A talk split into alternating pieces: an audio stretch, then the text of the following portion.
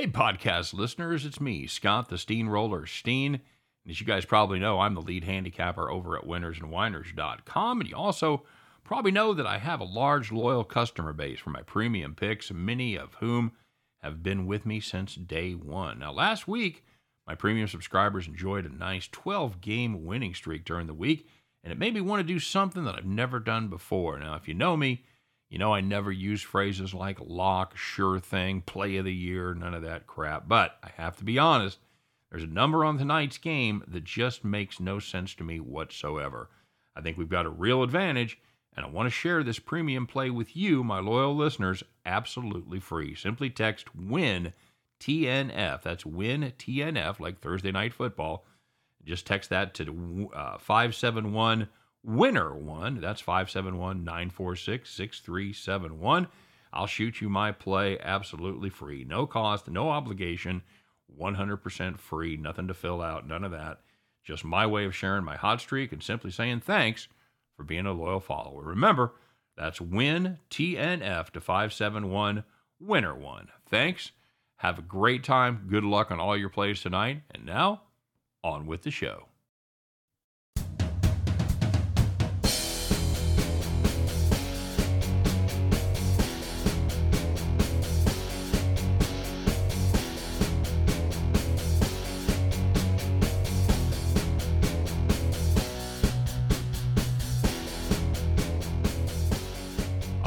Right, good afternoon, everybody. Welcome to the Winners and Whiners radio show. It is Winners and Whiners Radio. I am your host, Scott Steen, lead handicapper over at winnersandwhiners.com. And I'm your co-host, Scott Reichel, senior handicapper of winnersandwhiners.com. And together we make up Winners and Whiners Radio. Give us an hour and we'll give you the winners. Scotty, how'd your uh, Wednesday end up going? Overall, decent. I didn't really have much action. The one play that I liked, I mentioned on the show.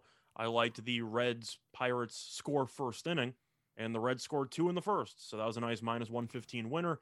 Besides that, took it easy. Watched the Yankees almost give me a heart attack. Yeah, I was getting ready to send you some angry text, buddy, because I had the I had the Yankees as one of our premium plays, and uh, that was the only one that I really uh, that I really had to sweat. We had um, we also had the St. Louis Cardinals at a plus price that I still don't understand. I don't understand why I got plus 150 on that play, but you know what? We'll certainly lap it up every chance we get. And then we faded Griffin Jax and the uh, Indians over the Twins. Another game where money hit the wrong side of the board. Didn't understand that either, but we were happy to take advantage. So 3 and 0 for me on everything except our farm play, Scott. It uh, we, they had plenty of chances, even had a chance to tie it up and take it to extras there in the ninth, but just couldn't get it done. So that was a, both teams combined four for sixteen with the runners in scoring position. Brutal, just absolutely brutal, my friend. So we got a lot to get to today, man. We've got college football tonight. We've got NFL football tonight. We've got a couple of topics to get to, and maybe uh, throw in a little NBA talk there as well. Some college football, like I said. It's going to be a full show, Scott, as it always is. So, you know what? Let's uh let's get it rolling, shall we? Yeah, let's do it. All right, let's talk about the people that maybe didn't have the luck that we had. Scott maybe didn't quite do as well. These were the unfortunate people that just pretty much got ripped off. And the only thing you can do when you get ripped off, that's call the cops, baby. Let's do it. All right, very good. We're going to start it with a play from where, Scott? The MLB, as always. This is going to be the Orioles money line plus 157, playing those dreaded Yankees. The Orioles, they scrapped around, Scott. They were down 2 nothing. They ended up coming back, taking the lead 3 2 going into the ninth inning. Can anybody on this team close a ball game? Scott, the answer is no, they cannot. Yankees scored two runs in the top of the ninth, and that's all you need. Chapman he looked a lot like Chapman, Scott, as he closed him out there in the bottom of the ninth. Orioles lose that one four to three. If you had him on the money line plus 157, sorry, Charlie. Time to call the cops. And looking at the second one, if you had the Red Sox and Mariners under eight and a half, you only had six runs after nine innings, so you win.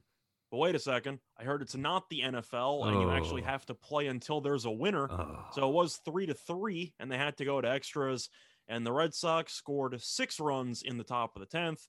Seattle scored one run in the bottom of the 10th for no apparent reason at all, and the game ended in 9 to 4. So, since the NFL just does that stupid 10 minute overtime, which I think is just horrific, but People complained about ties, and they're like, fine, fine, fine. How about we reduce the overtime by about a third, right. and we keep the ties? Like, no, you made it worse.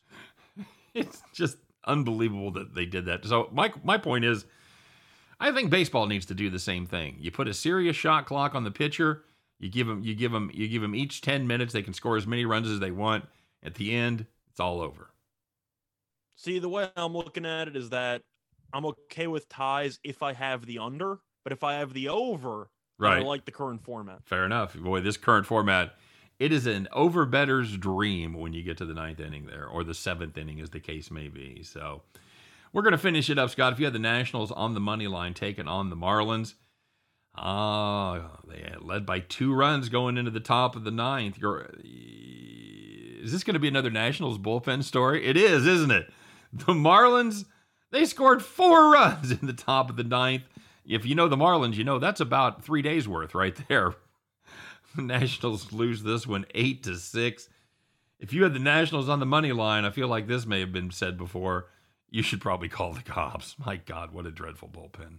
Definitely not a fun time. The Nationals are one of those teams where if you're betting on them, probably take the first five, but I'm sure you figured that out by now. Right. You know, and we're gonna.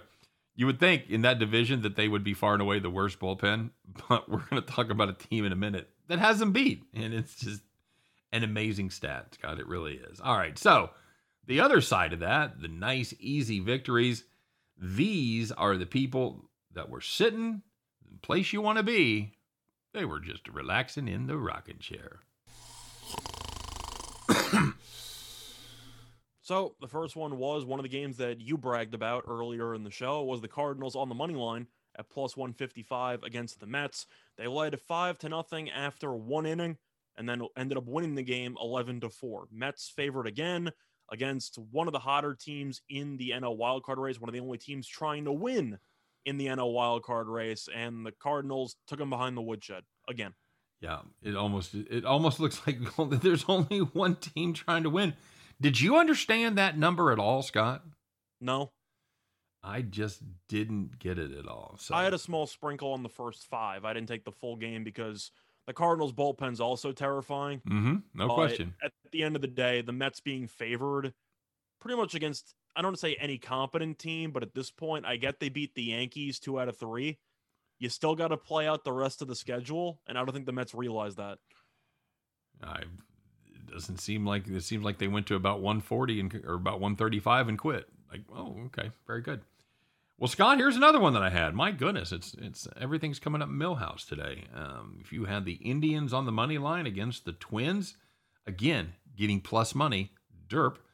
Yeah, you led five nothing after five innings, and you led ten nothing going into the top of the seventh. They ended up winning that one, twelve to three, as Griffin gives up Jacks was pitching for the Twins. It's a great nickname, Scott. You actually kind of came up with that. I like it because that's what I he- know he said that in the past when he just got called up, and then it appears the home runs keep following him. right, right up there with Bob Walk, Grant Balfour. Unfortunately, Junk actually had some good stuff yesterday. Did, was did Junk was he okay? Uh, four and a third, one inning, uh, one run, I think. Okay. But White Sox had guys on base; they just couldn't capitalize. Is he a hard thrower? Is, is he a junk? Is he a junk pitcher? No, does he's he a throw junk ball pitcher. I mean, come on. But anyway, looking at the last one, if you had the Blue Jays minus one and a half against the Rays, that was, I believe, an afternoon game. It was pretty easy because the Blue Jays led a three to nothing after one inning, led a six to one after five innings, and then ended up winning the game six to three. So if you had the Blue Jays minus one and a half, nice and easy winner. There was a good. There was one good Ray in that game, and they didn't play for Tampa Bay. It was Robbie Ray. hmm We'll talk about him a little bit too. We will. We're just we're just doing all kinds of foreshadowing here, my friend. Just we're just dropping nuggets all over the place. So we did kind of touch on it, but we really want to hit it hard there.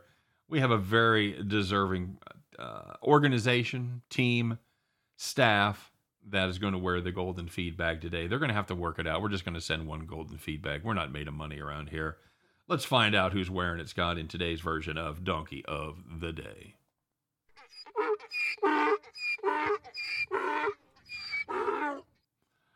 All right, bud. You want to tell us who it is? Uh, yes, I will. So, the Philadelphia Phillies, of course, competing for a wild card spot and technically a division spot because the NL East is god awful. Phillies won yesterday, so I guess that's the silver lining. However, they did blow another save in that game, and that was the 31st blown save of the season. That sounds like a They lot. Are, they are three shy of tying the National League record since 1969. Now, I'm going to remind everybody that's 31 blown saves. They're currently three games out of a playoff spot. They also paid Harper $330 million and Realmuto $115.5 million. Plus, they also paid Wheeler a lot of money. The point is, they paid a lot of guys and they forgot to pay any competent pitchers in the bullpen. So you're saying Ian Kennedy is not the answer? I'm saying apparently former Yankee and Royal Ian Kennedy is not the answer. Hmm. That is that is surprising. Archie Bradley? No. Nah, Archie Bradley, I don't think cut it either. Another ex Royal. oh man, yeah. This is now to be sh- now, to be uh, to be clear. Just because you've blown 31 saves doesn't mean you've lost 31 extra games. Like we saw last night. All I know you can is sometimes blow a save and come back they- and win. they haven't won all 31 of those games. No. just get that out of the It definitely puts you at a disadvantage when you have a lead late in the game and then no longer have it. There's no question about that. I would guess. I don't know, Scott, without doing some kind of meticulous research, which that's not really our thing. Um, You could also blow multiple saves in the same game. What do you- so what- course that could factor What in. do you think? You lose 20 of those? Is that a conservative estimate? 20, I think 20 is being generous, but Yeah. I think it's probably somewhere between 20 and 18 25. and 22. Uh, yeah, yeah, probably right in that neighborhood. Uh, it certainly is enough to make the difference between fighting for a wild card spot and running away with the uh, NL East. And of course, they're still in the hunt for the division. They're within three or four games. But Right. They would be so far ahead right now if they could just get three outs in the ninth inning. Tells you how good the rest of the team is. the Yep. fact that they're able to overcome this. So it's just, yeah, it's in, it's incredible. I feel, I feel bad for them, but I'm, I'm certainly rooting for them to uh, break the record. Yeah, we'll definitely revisit this if they blow another four saves down the stretch.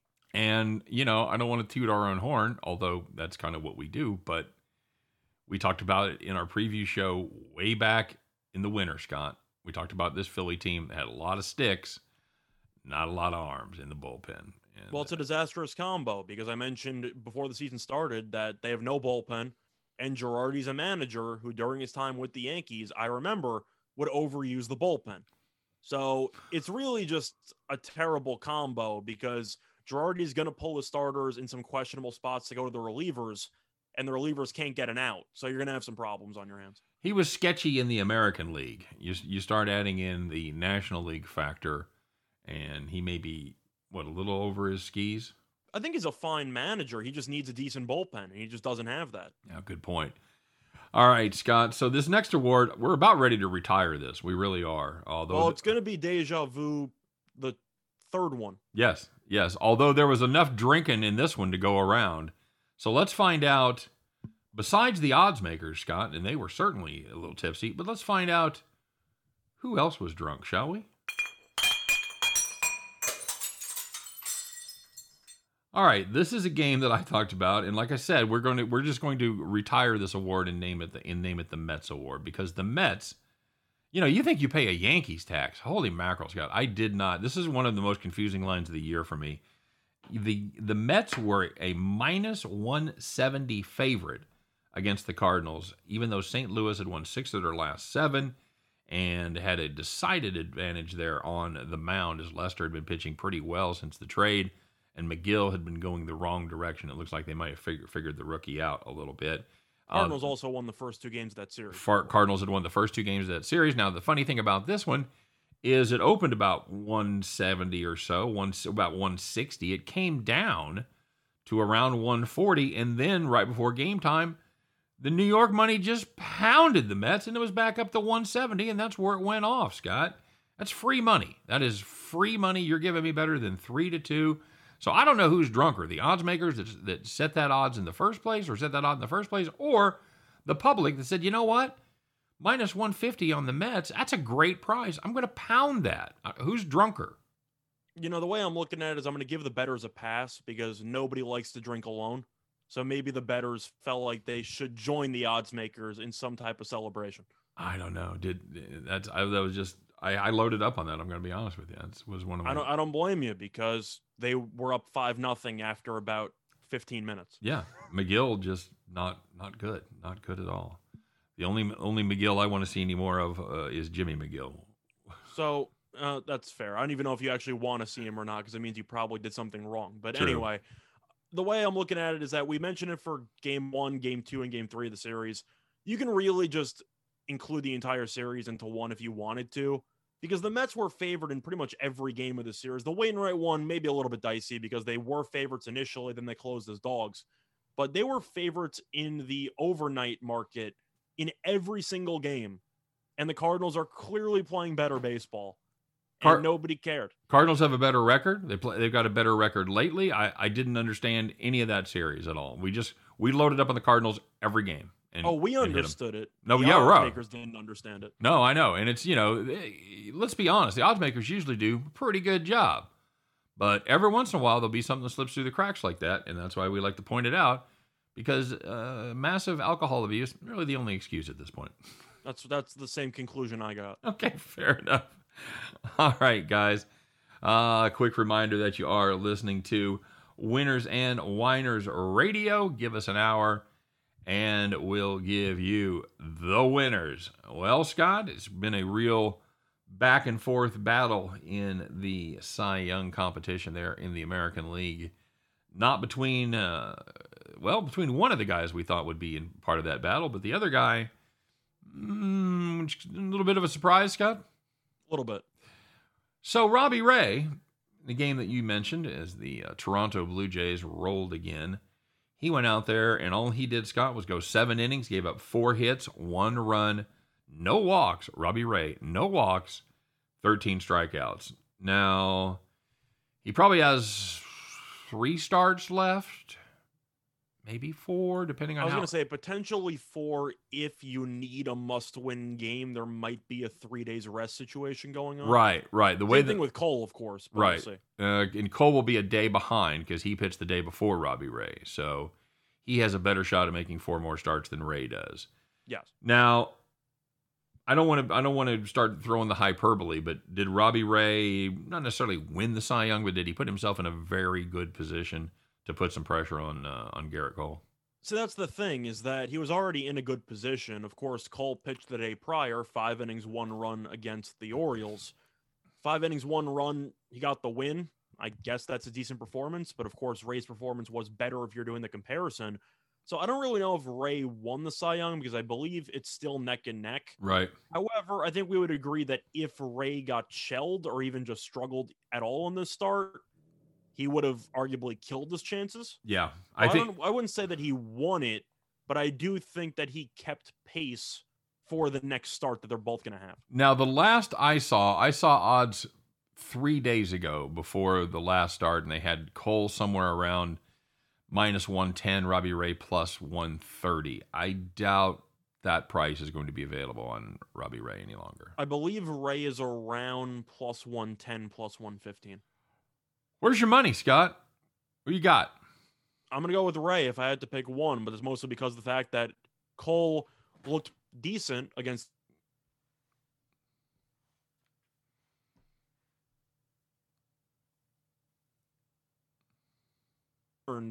if Cole's actually going to be able to stay healthy down the stretch because he's just been a little bit banged up lately. Does that concern you at all?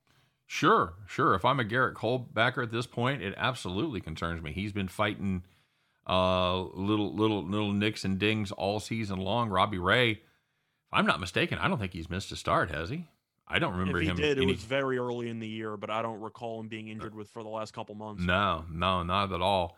Now, here's my question to you Does team success matter? Does it come down, if these guys both pitch well coming down the stretch, maybe nobody distinguishes themselves, they both have some good outings, does it come down to which team makes the playoffs?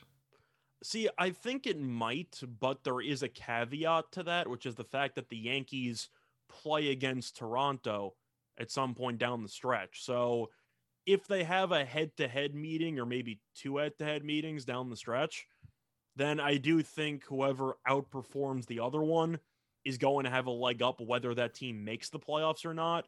So I do think it could have an impact as a tiebreak. But if you end up seeing a head to head matchup down the stretch between these two teams and they are facing off against each other, I think whoever wins that head to head meeting probably has an advantage. How You agree with that? Uh, yeah, I do. I just I just think I, I would really like to see that. I think that would be a hoot. Well, this is kind of interesting because it says Cole is supposed to pitch on the 25th against Boston. Then you end up having a day off on Monday. Then they face Toronto Tuesday, Wednesday, and Thursday. So the Yankees could hypothetically skip somebody in the rotation and have Cole pitch in the Thursday game because they have a day off. So there is a chance that Cole could actually face off against Toronto, or they might use him on Friday against Tampa. So it really depends how the Yankees want to juggle the off day schedule stuff with Cole. And they might just choose to keep him on regular rest too. You just They you- might. I'm just saying. So as of right now, if you were going based on rotation, Cole would not face off against Toronto, but with the bye or the day off in between the Boston series that ends on Sunday and the Toronto series starting on Tuesday, you can make a case for Cole appearing one spot earlier in the rotation. You're absolutely right. So, all right, let's put your feet to the fire here, buddy. Three teams are virtually tied there in the AL East for the for the, for the wild card spot, and then you've got the Athletics three and a half back. You've got the Mariners four back. For lack of uh, let's let's say they're done. It's certainly it's certainly possible they could make a run, but they've got a lot of teams to catch. So Seattle, I don't want to say they killed their chances over the past couple of days, but you kind of had to win that Boston series. Yep. Yep. Agreed. Agreed. And they and they didn't, and that was that was huge. And so you've got three teams that are basically competing for two spots there, Scott. Who's the odd team out? Oh, it's a really, really tough one. I think Toronto's getting in. I just really like that team. Okay. At the end of the day, I think the foundation's there. I think the rotation's good enough with Ray and Berrios and Ryu. I know Ryu hasn't been as consistent lately, but that's still a pretty good top three. And the lineup, we know how good that is. I think it's between the Yankees and Boston. And it's a situation where both of those teams have very similar flaws because the bullpens, not as good as they should be. The rotations, they have really one guy. Of course, Cole's been better than Chris Sale, but the point is the other guys, two through five, aren't exactly reliable. And the lineups are good, at least on paper. Boston's lineup's been more productive, but I think we can agree both offenses have not really been as sharp lately. I know the Red Sox scored nine runs yesterday, but six of them came in the 10th inning. Right. So I'm going to hold my nose and pick the Yankees. But if Boston does get in over the Yankees, it would not surprise me at all because one of these two teams, Boston wasn't really supposed to be here. So I'm not going to blame them if they end up not making it. The Yankees were supposed to. But it's really a, just a crapshoot at this point. I think Toronto does get in, though. You? Yeah, I'm looking at I'm looking at the schedules. And The Yankee schedule is pretty favorable over the next week and a half. it is, and then it's not. Correct. Then it becomes brutal because you face off against the Red Sox, Toronto, and Tampa. Right. So these three teams, not even including the Tampa series, but of course Tampa's going to be tough. Those three teams are going to kill each other. Yeah, you, you're gonna you're gonna have to make hay in the other games, and of course, Boston has six games against Baltimore, while the Yankees they have one more against Baltimore, then they have three against Cleveland and three against Texas. You know, Cleveland all of a sudden playing pretty good ball right now. Playing decently. Not going to be not going to be a pushover. Uh, but you know, the Boston, like I said, they've got they got three against Baltimore. They got three against, uh, they got six against Baltimore and three against Washington, and they've really just got they've got five games against the New York teams. They've got three games against the Yankees, two against the Mets. I've got to think the Baltimore. And, and the Mets might be dead at that point. yeah, I got to think Baltimore has the the favorable schedule there. So I mean, I mean, I Boston, mean Boston. yeah. Sorry, yeah, Yeah. absolutely right. That's So- fair. I, I think for the next week and a half or so, it's close. But it's going to come down to those three games. Agreed. Agreed. So if you're making your if you're making your futures picks, you can st- if you can still get it, keep Boston. You saying keep Boston out? I'm saying as of right now, I'll lean Boston out, but it's just because I've seen a flash from the Yankees where they won 13 straight, which might have been a fluke.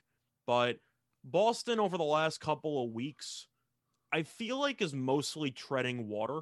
Is that a fair way to put it? Because the Yankees have been up, down, up, down, up, down. Yeah. And I feel like Boston's kind of just been the same six and four out of the last 10. Yeah. Five and five out of the last 10. Like, I feel like they're just kind of barely above 500, which is decent enough, but they don't haven't had many wow moments over the last couple of weeks. Is that a fair statement? Yeah. They've they've gone. uh, They're they're they've won two, lost two, won one, lost one, won one, lost one, lost two, won two. So I mean, They're, yeah, tre- they're, they're treading. that's I mean, that's ex- how I'm looking at it. exactly what they're doing. So, So if the Yankees are a very streaky team and maybe they can rekindle something, I know they ended up winning three in a row. Then again, Minnesota and Baltimore pumped the brakes. But if the Yankees could hypothetically win seven of their next eight, I think they're going to be a couple games up on Boston. yeah, I agree. Um, all right, so let's take a look in the National League. You've uh, got the Dodgers, of course. If they don't catch the Giants, they are stone cold locked into the first wild card spot. So we really just have five teams if we count the Mets fighting fighting for one spot. You've got the Cardinals currently holding that spot. Well, I was going to ask, are we are we counting the Mets or are we calling them dead? Well, for the I mean, you can certainly include them. They're five they're five games back right now. Of course, they still have like three weeks to you know figure it out. But It I don't am curious if you think they maybe bounce back, or you think that that sweep is basically just the camel that you know the Yeah. straw that broke the camel. I, I think that was a, such a critical series to lose to St. Louis, Not- and and last night's game was so big because you know you, you know how it works. If you go if you go one and two, you just lose a game in the standings. If you go zero and three, you lose three games. So it's really you're playing that last game, which really means two games in the standings, and that was a, a brutal, and they weren't even competitive.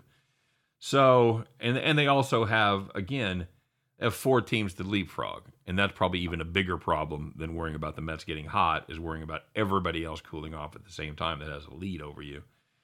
Do you think the Cardinals do their Cardinal thing? You know, you and I talked about it a month ago. How you just I got money on them a month You- ago. you- so you turn around- 850, hanging strong. yeah, I mean, you you you turn around, you you talk about every other team under the sun, and you look up, and then all of a sudden there's the Cardinals. So Yep, every every year you just look around and go, I don't like any of these teams. How far is St. Louis back? Thirty five. You know, I feel like they got a shot down the stretch. Like Right. St. Louis just always randomly right, finds a way late in the year, and they're the only team right now that's not tripping over themselves. they're not scoring. I hate their pitching, and then you look up and like, oh my God, they're only a game out. Yep, there you yeah, I, pretty much. Um, so we're gonna are we gonna just are we gonna lock the Cardinals in? Padres and Reds played too much terrible baseball down the stretch. I am. There's only so many games that you can lose, whether it's San Diego to Arizona, San Diego to anybody over the last three weeks, or Cincinnati just losing a series to Pittsburgh at this point. You just can't fumble these series against bottom feeder teams. You just can't do it. Right, I agree. You you have to make hay against those teams. It's just it's just brutal. All right, so we're gonna we're gonna go with the we're gonna go with the Dodgers and Cardinals and My Padres. question for you: Reds, Do you Phillies. think that Wainwright outduels Buehler in the wild card game? I would laugh so hard if like an 84 win Cardinals team beats the Dodgers in the wild card game. I'm gonna mm. laugh so hard. nothing better? Nothing better. It's gonna be hilarious to me. See, you know how you feel about the Dodgers, and that's the way the rest of the world feels about the Yankees. I just think it's funny because Right. you have a situation where it's, I don't want to say it's Beast Quake Seattle versus New Orleans, but that's kind of the feel where you have a team that's basically 500 or below 500 facing off against this phenomenal team. And it's just a one game elimination situation where if Buehler or Scherzer have one bad pitch, one bad outing, and Wainwright pitches a gem, then you can just take your 100 wins and throw it in the garbage. I'd like to know what Wainwright is, uh, what what regimen he's got this year, where he has turned back the clock, because he looked done he, the last couple of seasons. He wasn't, you know, he was f- fine, but he wasn't. I'm also curious what pitcher the Dodgers are going to use in that wild card game, but that's a separate story. Well, I would think you don't think. It, well, you know, uh, Could be Buehler or Scherzer. I mean, they're two top three Cy Young candidates. isn't it? Isn't it weird that we're not even considering Kershaw? Well, because he's been injured for the entire season. Well, I understand, but I mean, you've got you've got two pitchers. I mean, even if he'd have pitched the way he did at the beginning of the season, not gotten hurt, I still think we'd be in the same spot. We'd be talking about Scherzer and Buehler. I think we would be too. All right, yeah, it's very the the times they are a changing, as Bob Dylan said, Scott. So we've got the Cardinals, we've got the Dodgers, Padres. Sorry, you can't you can't lose that many. They they they kind of pulled it together last night, but a little bit too late. Cincinnati Reds. Sorry, boys, just really picked a bad time to get cold. Phillies, that bullpen's going to get you, and the Mets, no, not not going to happen. So, you know, here's a scary thought. If you're a Mets fan, Scott, you're only three and a half up on the Colorado Rockies. So the Rockies have draws now. That is not a place you want to be. Well, the Rockies are live. They're they're eight and a half back with 16 games left. Not likely, but maybe. Time to time to step on the gas, boys. I hope it's. I hope. time to win a couple. I hope they play those final 16 games at home. I was just gonna say. I hope it's. A, I hope it's a home game. I hope it's a home stand.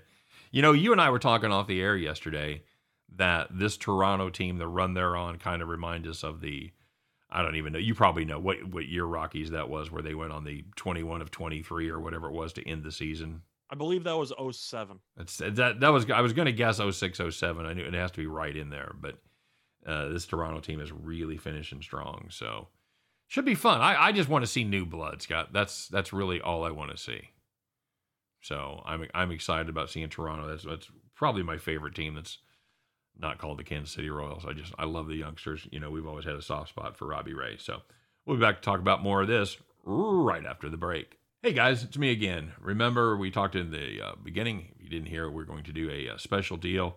I'm going to give one of my genuine premium plays away, and you know I don't get on and brag about my premium plays a lot, but I am hotter than a two dollar pistol right now. We, we started uh, the week we went 12 and 0 yesterday, or excuse me, last last week. Uh, had a decent weekend uh, as far as college goes, and we kind of got uh, kind of got hammered on the on the NFL, a couple bad beats, but we started off this week well again, five and one. And I want to give you one of my favorite plays of the last couple weeks that you're going to be lining up on this NFL game. So all you have to do, it's a very very simple deal. Just pick up your phone and text uh, win NFL W I N NFL to five seven one winner one. That's five seven one nine four six. 6371. I'll shoot you the play. No cost, no obligation, 100% free. Just a thanks for watching and for listening. So make sure you do that. All right. You guys take care. Now back to the show. All right. And welcome back to the second half of Winners and Whiners Radio. Give us an hour and we'll give you the winners, everybody. All right. So we've got that all worked out. Oh, Scott, bad news for you as a Dallas Cowboy fan real quick here, just to pour one out for DeMarcus Lawrence broke his foot, going to be out six to eight weeks. Team looked pretty good against Tampa Bay. They look like a team that might be able to contend there, especially in the National uh, Football Conference Eastern uh, Division. Scott, how badly does this hurt their chances to win the East? It hurts. I'm not going to pretend it doesn't. Then again, I know we disagreed during the early lines for the NFL earlier in the week. You were going to take the boys on the road. I liked the Chargers. I think I don't know if you've converted to my side, but it definitely doesn't help Dallas in this situation. No, no, you really kind of you kind of need all hands on deck there against uh, Herbert and uh, the Chargers. So The way, the way I'm looking at it is that the Cowboys are going to be somewhat in the hunt because the NFC East right now, the best team is arguably through week one, Philly, but they also played Atlanta and Washington lost a close game to the Chargers, and the Chargers are a good team. The point is the Cowboys, you can make an argument, are the third best team in that in that division right now. Mhm. And that was with a healthy Lawrence. I don't really see much hope, but we'll see. It's the NFC East. Things will get interesting. Things will get weird. But as long as the offense gets, can continue generating 30 points per game or so, they'll always be competitive in games. But the issue last year was the defense. You brought in a new defensive coordinator. You ended up drafting a linebacker. If you have no secondary and you can't rush the passer, you might as well pack it up and go home. Yeah, I I agree. And that that secondary, Scott, I I thought that. I thought they'd do more to address it. They didn't do anything.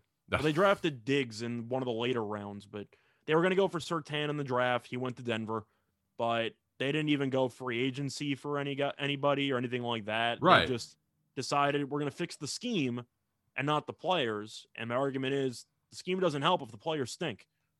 Yeah, yeah, that's that's exactly right. It's not you. You're only you're only as good as your pieces. It's not necessarily, you know, you could be the greatest chess player in the world, but you know, if you're using checkers instead of actual chess pieces, eh, not going to work out for you. And so. no, I'm, I'm not saying that, of course, it doesn't work in every situation because, of course, Belichick has a system, other guys have systems. You think McCarthy's got a good system for actually winning games without all hands on deck? Probably not. It doesn't seem like it. He, he doesn't seem like a great adjust on the fly kind of guy. I don't think he is either. So do I think the Cowboys will be embarrassing? No. Are they going to win the division? I didn't have them win the division in the first place. So, no. And you didn't you didn't change your thoughts on that after watching them play against Tampa? I think the offense was good. My main takeaway was damn Tampa's be- defense is terrible. But if if we walked into a game, any game against Tampa with a healthy Brady and all the receiving weapons, and I told you right now, how many points does Dallas need to score to win this game? You're probably going to tell me 34 to 35. yeah. Yep. And that was before the game was even played. Yep. And I could ask you right again this week. They're playing the Chargers. How many points you need to win? Got to have probably 30, 31. Got to have 30 plus. Yeah. You That's know what I'm saying. So uh, the offense might be capable of doing that, but you're not going to win many games if you cannot get a stop in the fourth quarter when you need it. Well, and it's a it's a good I mean, you do have to remember that it is a very good Cowboys offense. I'm sure you remember, but you know they averaged over 32 points a game for the five games where they had Dak last year. Were they, were they put 29 up the first week?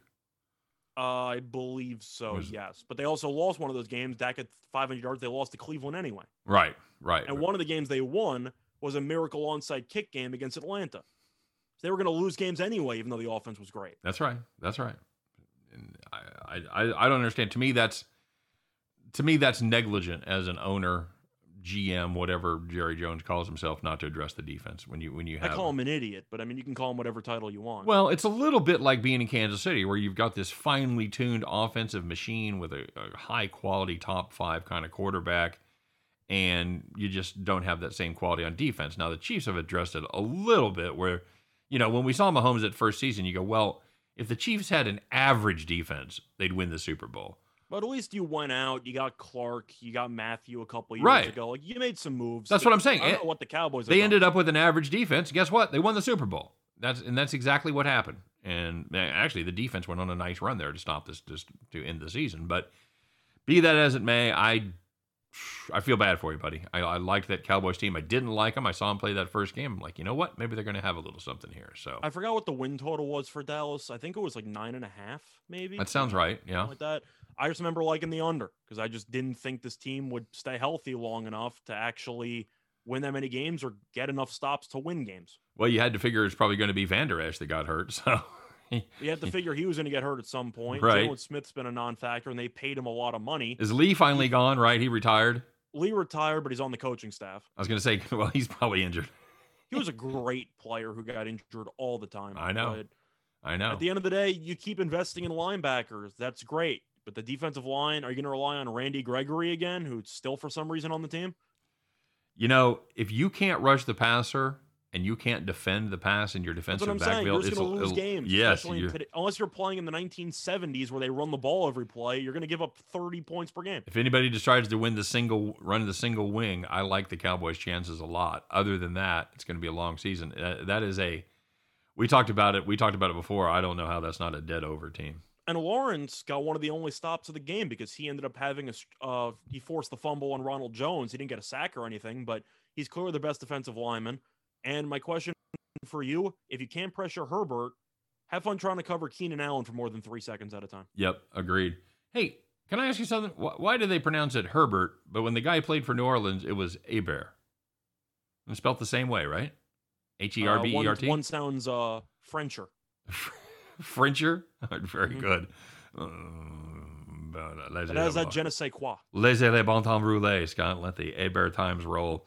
Mm-hmm. All right, my friend. One last thing to talk about here before we get to the games, and we'll go, we'll do this real quick.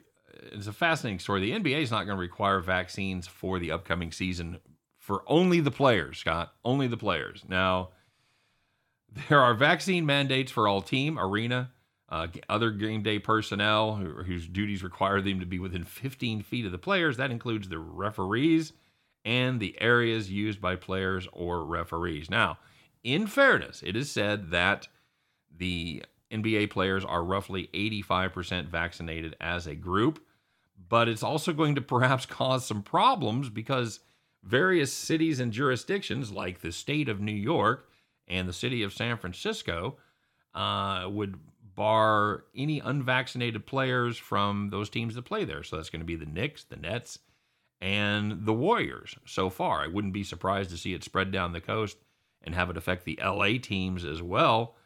Um, and any unvaccinated player who lacked an unproved, uh, who lacked an approved exemption on medical or religious grounds, and whose status in that regard limited his availability, could be considered in breach of his contractual duties and thus subject to fines, suspensions, or loss of pay. Okay, so yes or no on this? Are you are you okay with this, or should the NBA players suck it up? I'm okay with it to some degree because that's kind of what the NFL did in a way. They didn't really. The NFL, the NFL, was pretty crafty about it. They said we're not going to mandate it. We can't yeah, do that because you have people in the NFL who got vaccinated and they're like, you really should. And then Kirk Cousins, Lamar Jackson go public and say, you know, I think the vaccine's stupid, and they just decided I'm not going to do it. Right. And they're still playing. Lamar played week one. Mm-hmm. So I do find it kind of similar to what the NFL did, where they try to really, really inch you to the right direction, but they're not going to fully push you off the ledge. Right. So you can kind of make your own decision, even though it's about 90% made for you. But I think that everybody on the Nets, the Knicks, and the Warriors will be vaccinated because they want to play. And I'm assuming if you're not vaccinated, you're not going to get paid in home games because you can't show up to the arena. Right. And I'm trying to think of some of the other places where that might have an effect. You know, like we said, I can't believe it's not in Southern California yet. I would think. I was going to say, yeah, you say Golden State. I'm assuming it's going to end up taking place for the Clippers, the and the Kings, and the, the Lakers. The Lakers as well, right. Yeah. Now, Sacramento, more of a conservative town. So unless they do it statewide, maybe the Kings get away with it. Um, but I'm looking. Kings will be. I mean, the Kings will be out of playoff contention by the All Star break anyway, so I don't know if it even matters. I think. I think you're safe in Texas. I think the. I think the Rockets and Mavs aren't going to have to worry about it. I think San Antonio is going to be safe too. San Antonio as well. That's right. And you know, maybe another team to worry about would be maybe Denver, uh, Colorado. I think the Heat are going to be safe. The Heat. Orlando is going to be safe. Yep. Yep. The Heat. But the point is, is that it's kind of like the NFL where they try to tell you what to do in a way, but they leave you enough gray area for you to not do it. I am not surprised by it. Do I think most players will get vaccinated anyway? Yes, but according to reports, most already are vaccinated. So it might inch a couple more over the line in specific towns. I'm sure there are a lot of uh, there are some players who still don't want to get the vaccine. So I don't really have an issue with it. I think it's kind of similar to what the NFL did. Yeah, I just, they, they the NFL basically just made it so onerous if you weren't vaccinated and such a substantial penalty that if you have to if you if you have to cancel that game, if you can't play those games, that not only does your team lose their game checks, but the other team lose their game checks. We're waiting for that to happen, Scott, because it is going to be the proverbial poop hitting the proverbial fan when that goes down. We talked about it before the season, and we're just kind of holding our breath, waiting for that to happen for the first time this year. I don't think it's going to happen. But then again, you know, you think you think every game will be played on schedule? I think it'll be played on schedule. Debatable, but I do think that the NFL after last year is not going to want to reschedule games into the middle of the week. I think worst case is promote some practice squad guys. You're playing anyway. You have no wide receivers. It sucks to be you. You're going to play. Did you hear the story why they made Denver play last year? I thought it was because they weren't actually following protocol and stuff like that. Yes. Did you know what how they did it? I forgot. Didn't they go to like a club or they, something? No, they went to they went to the meeting, and they had their vaccine tracers. You know, they, you have to wear your vaccine mm-hmm. tracer to let you know where you are. They took them off, put them in the four corners of the room, and then sat together and watched film for the meeting. And that's okay. wh- and that's why they were not allowed to reschedule that game because they broke protocol. I don't know why they couldn't just keep it on, but sure. Because because they wanted to be together to watch the film. Oh. Okay. So, so they took them off, put them in the four corners of the room, then they pushed their chairs together and watched film together. Now, I don't know why you have to be together to watch film. I don't know why you don't. I'm sure they have a huge viewing room that you can watch film and put it up and everybody gets to see it sit in comfortable chairs. I don't understand why they all have to be together. But then again, Scott, this may come as a surprise to you. Never been in an actual NFL quarterback's room. So You got to copy the other person's notes. I guess what what what what'd you get for the five three defense? He starts looking over. You get B or C on that one. Okay. Who's starts writing it down. who's but- my who's my hot read? Is it? But It's not the tackle. I'm assuming you'll agree that the NFL after last year, you can promote half the practice squad. I think you're going to try to get as many games done on the same day as it was scheduled for. I, I agree. of it's out of control. The NFL might just say, "Screw it, you have to play ten guys down." Yeah. Um, to uh, to paraphrase uh, Goodfellas, screw you, play me.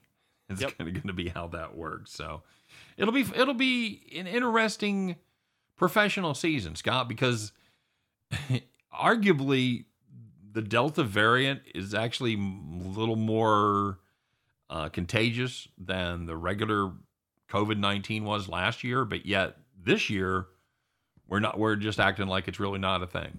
Uh, I mean, I did hear that, but hear me out. I'm going to Vegas in a week anyway, so I feel like I missed the memo on that one. You know, I was surprised. I was good. I was looking into coming out and joining you in Vegas. I was surprised the rooms were that expensive. I was surprised the prices were still up. I thought people people are like, it's Vegas, baby. We're going. You got the Raiders in town, man. the Raiders. Well, I'm actually going to the UFC event, so I'm going to go see uh, Volkanovski and Ortega for the title. So I'm Oh, going to sure. see that. Which Sure you are. Fun.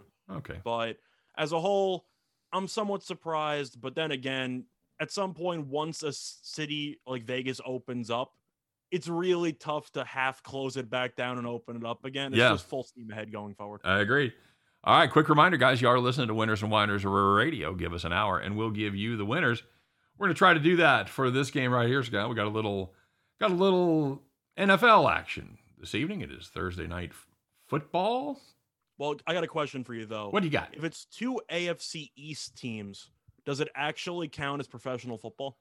Well, NFC East, but yes, I, what I say? AFC. Sorry, NFC East teams. Yes, Does that count as professional football? uh, barely. Okay. Barely. Barely. Cool.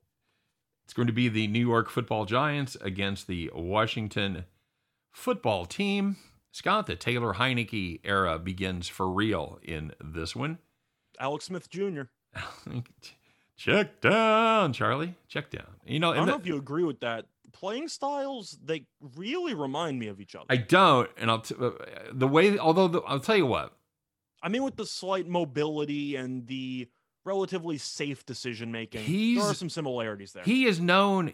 He was known as a gunslinger early in his career, Scott. But I was really impressed with the way that he played that game against Tampa Bay last year. Even the game last week, I thought he looked pretty good against. The Yeah, what do you go? Eleven for fourteen came in there. Um, yeah, eleven for fifteen, something like that. He didn't really do anything stupid. I thought he was fine. They win that game if Gibson doesn't fumble, most likely. Uh, true. But here's the here's the the troubling part about that game is they couldn't Washington couldn't get off the field on third down. Uh, they could let them convert 14 of 19. First, but then again, we got to keep in mind if you're comparing the Giants' offense, which scored seven points against Denver before garbage time, Yeah. to the Chargers, who we think are a potential playoff team. Do you think the defense goes off the field a little bit more on third down? I do. I the do. answer is they might not need to because Jones might fumble on second down. So I don't even know, but we'll see. I think that it's really tough to factor in what happened in week one for Washington because you played against such a good team on the road. As for the Giants, I don't know how good Denver is, but I'm assuming we would agree Washington's probably a better football team than Denver. I would I would certainly think so. Certainly they have a, a better defense, right? I would have to assume so. Now, Denver's defense isn't bad, of course, because Von Miller is back, but Mhm. the Giants struggled to such a degree stopping Teddy Bridgewater through the air that there are some serious questions about this pass defense for the Giants. Yep. I Even their ground game, they gave up what a hundred something yards to Melvin Gordon. yes, they gave up they gave up um on 11 was like a sixty yard touchdown. 11 carries they gave up 102 yards. He had a 70 That's what I'm saying. So the Giants defense, which is supposed to be a Joe Judge, I know he was also a special teams coach, but he's more of a defensive Belichick wannabe. You got to do better than that. Like Washington, they really held Herbert in check before the final drive where he killed the entire clock. Am I supposed to roast Washington for limiting Herbert to basically 20 points? No. I Yeah. can't roast him for that. Herbert's a good quarterback. So my question is: is is Daniel Jones the answer? To what? Well, that was the trick because I was going to say, unless the question is who was the best quarterback at Duke in 2018, Daniel Jones is almost certainly not the answer. I'm not saying that you can officially call him a bust at this point, Right. but every time you watch him play, the ceiling is maybe a bottom seven quarterback in the league. Wow, that's roast worthy. You don't even you don't even think his ceiling is A mid- bottom middle seven starting quarterback. middle. You don't even think it's middle of the pack. I, I don't. You don't think At the end of the day, One day he could be 15th. the main issue that you have with him is kind of like Fitzpatrick, and that's the issue why he's been on so many teams. If you're just going to turn the ball over a minimum of like two times a game, you're going to be jumping around. And Fitzpatrick has the interceptions, but he also is not afraid to take chances. He'll make some big throws down the stretch. Kind of Farvish in a way, stylistically. He's not afraid to take the shot if it's triple coverage, and sometimes it works. Most of the time, it doesn't. But Daniel Jones isn't even interceptions. The guy just fumbles the ball almost every single game. Yeah, I'm. I, I don't really understand the, the whole fumble thing. Is does he have small hands? Is that the deal? I was going to say, is it a Derek Carr thing where he has smallish hands and he has a hard time gripping it? But I don't know because if you're a mobile quarterback, which I guess is some of the appeal around Daniel Jones, but unless you slide, you might fumble 50% of the time you get hit. Then I don't think teams want you scrambling. Well, and it was definitely good news and bad news for the Giants last week. The good news is that Daniel Jones led the team in rushing. Bad news is Daniel Jones led the team in rushing. Uh, Barkley was not He good. might not even play this week. He's questionable. I know he's he's questionable. It looks like he's going to play, but I, he's definitely going to have a pitch count, Scott, because they were they were saying that they can't remember a time when a guy has come back from knee surgery that quick and had to play two games, two had to start with two games in five days. So this is actually my somewhat hot take, kinda. I don't think Barkley's going to play. You don't think he's going to play? I don't. Okay. I don't think he's going to play. I think he was so ineffective week one, and the fact that you're already potentially holding him out for week two, based on the knees and everything. Okay. I really think it's a bad spot for Barkley. I wouldn't be surprised if the Giants err on the side of caution on this one. Okay, not not a bad not a bad take, and I'm and I'm not I'm not going to roast you for it. I I think I mean, I'm- talking about limited as in maybe 10 carries. So whether he plays or not, we both think he might play ceiling wise 50% of the offensive snaps. yeah he played 48 percent of the offensive snaps last week. He he had 10 carries for 26 yards. So it sounds bold when I say he's not going to play. I don't think it's as bold as it sounds. No, it it I mean- it would be it would be a surprise, but the more you think about it, the more it would kind of make sense because Cleveland is not using Odell again for week two, and people are panicking. But on the other hand, I much prefer the way Cleveland's handling it than throwing Barkley out there to get killed. You? I the only reason I might doubt you a little bit, Scott, is because it's a division game. If it was if it was a if it was the other way around, if they'd have started with Washington and then playing Denver the second week, I think maybe you're sitting them. But when you start with a loss and then you've got a division game in week two, you know, uh, I want to say I want to say 19 percent of the teams have made the playoffs after starting 0 and 2, like, and that could be high. I'm just I'm, Could pull, be, I'm pulling the, that out the point rear. is, I just think Barkley's been injured so early, so often. Division game or not, your goal is to just let him survive for the entire season. So that's my takeaway. Okay. Either way, for the sake of this game, I like Washington and I like the under. Okay. I think Washington with Heinicke, I think Heinicke's not bad. I think people are going to go Fitzpatrick. I mean, he's the gunslinger, could win you games. That's true. But if you ended up making the playoffs last year and Alex Smith didn't lose you games, isn't the formula already in place because you did the same exact thing last year? Yeah, pretty much. And do you think Taylor Heinicke's better than Alex Smith was last year? I think Alex Smith was one of the worst starting quarterbacks in the league last year, Okay. despite the great story. The interesting caveat here is that Daniel Jones actually undefeated against Washington for whatever reason, so he's fared well, or the Giants have. I still like the under. I think you're going to see a hideous game, especially since it's after week one. So it's the first game. Both teams are definitely beaten up physically, and now you have a quick turnaround for a division game. I think it's going to be some hideous football in the spot. You? I I, pro- I agree with that. Um, I've got I've got I've got a premium. In fact, the, you know the, the premium that I've been pimping, I've got on this game, so I don't really want to um, give that away right now. That's Either way, a good I'm strategy. looking at but- Washington in the under. Okay, I, I think that's fair. I will say that there is something interesting about this line. It opened up at four and a half, and then on the news of Fitzpatrick being out, it quickly went down to three, and now it's back to three and a half in most spots. There's there's been some by once it got to three, I think the sharps hit that hit that again, and I think they, I still think people are sleeping on Heinicke. I thought he looked pretty good in week one. I agree with that. I, I, I think that when people that are automatically writing this off as a Washington loss with Taylor Heinicke instead of Ryan Fitzpatrick, I, I'm not sure that's accurate. I'm just saying, if you have Heinicke against Daniel Jones, you're probably winning the turnover battle. So let's uh, let's hit the baseball schedule real quick. See if anything uh, jumps out at you. See if uh, some of these undecideds have filled in. Now, like I said, it's getaway day, and they are killing us with getaway day. Scott, everything just about is during the day. I'm annoyed. I can't fade the Mets. Uh, even play today. Hen- uh, you got uh, Kyle Hendricks, Scott, going for the Cubs against undecided for the Phillies. As it stands right now, Phillies about minus 200. You just auto play the Cubs there. I think you have to consider it once again. Full game, not first five. If you like the Cubs, because Phillies might be going for that record soon. Yeah, yeah, I I agree. And uh, Hendricks has been one of the very few bright spots for that Cubs pitching staff this season. So I'm looking at Houston run line. okay, And Otto was good in his first outing. Last two have not been great. Last outing got absolutely shelled. Valdez, I like. I think he's still slept on. I think he's a pretty good pitcher. okay, And Houston has picked its spots in this in this series where they've scored a lot of runs, then took the night off, then scored seven more runs yesterday. Houston's just a much better team. So if you have the better starting pitcher and the much better offense, I'm gonna take Houston. what do you got? The run line there. I mean, you're laying such a huge number, No, it would be the run line because Okay. you're getting a guaranteed nine at bats because you're on the road. right? But Otto's not very good. The bullpen had to go a long way yesterday because Arihara only went about four innings. Minus 135. I don't hate that for Houston. Okay, very good, very good. And uh, let's talk about that. Let's talk about that Yankees game real quick. That's going to be a 5:05 start. So if you're listening to us on the radio, you don't have much time. You might want to pound it. Scott Montgomery over Ellis. Uh, Yankees 250, 240, somewhere in that neighborhood. Any value on the on the birds? Uh, not really. I think they had their game yesterday, and I think they blew it. Okay. The Yankees, of course, are a huge favorite. Totals at 10. I'm actually looking at first five under because I actually think Ellis has not been as bad as people expected him to be once he actually joined the rotation. Montgomery's been good. He gets no run support Yeah. ever. I'm going to go with the first five under. Okay.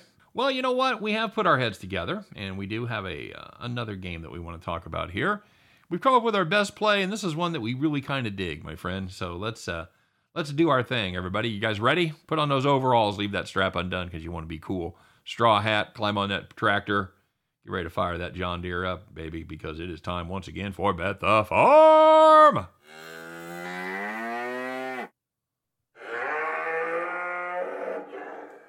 All right, as we've been. Okay, that's enough, guys. Seriously. Okay, okay. Let it go. Get them loaded up, Scott. What are you doing? My goodness. All right, so there is one more game that we haven't talked about, and that is a college football battle between the Ohio Bobcats and the Louisiana Raging Cajuns, or if you prefer, the Louisiana Lafayette Raging Cajuns. They're trying to call themselves Louisiana. Not really catching on yet. But be that as it may, we're going to play the under 57 and a half. That's minus 110 offshore, pretty much most spots. It's an Ohio offense that's not good, and it's certainly not good yet. They scored just 26 points last week against an FCS school. Uh, the first week they played what should have been an FCS school in Syracuse, put up nine points. That's not great. Uh, not throwing the ball well, averaging just 190 passing yards per game, and they uh, don't find themselves in any hurry at all. They rank 44th in the nation in time of possession. And Louisiana Lafayette, the Raging Cajuns, man, they play some underball there at home. The under is 10 and 1 in the Cajuns' last 11 home games. This may not be a pretty one, Scott. I know you may have a couple of ugly football games that you're going to be flipping back and forth.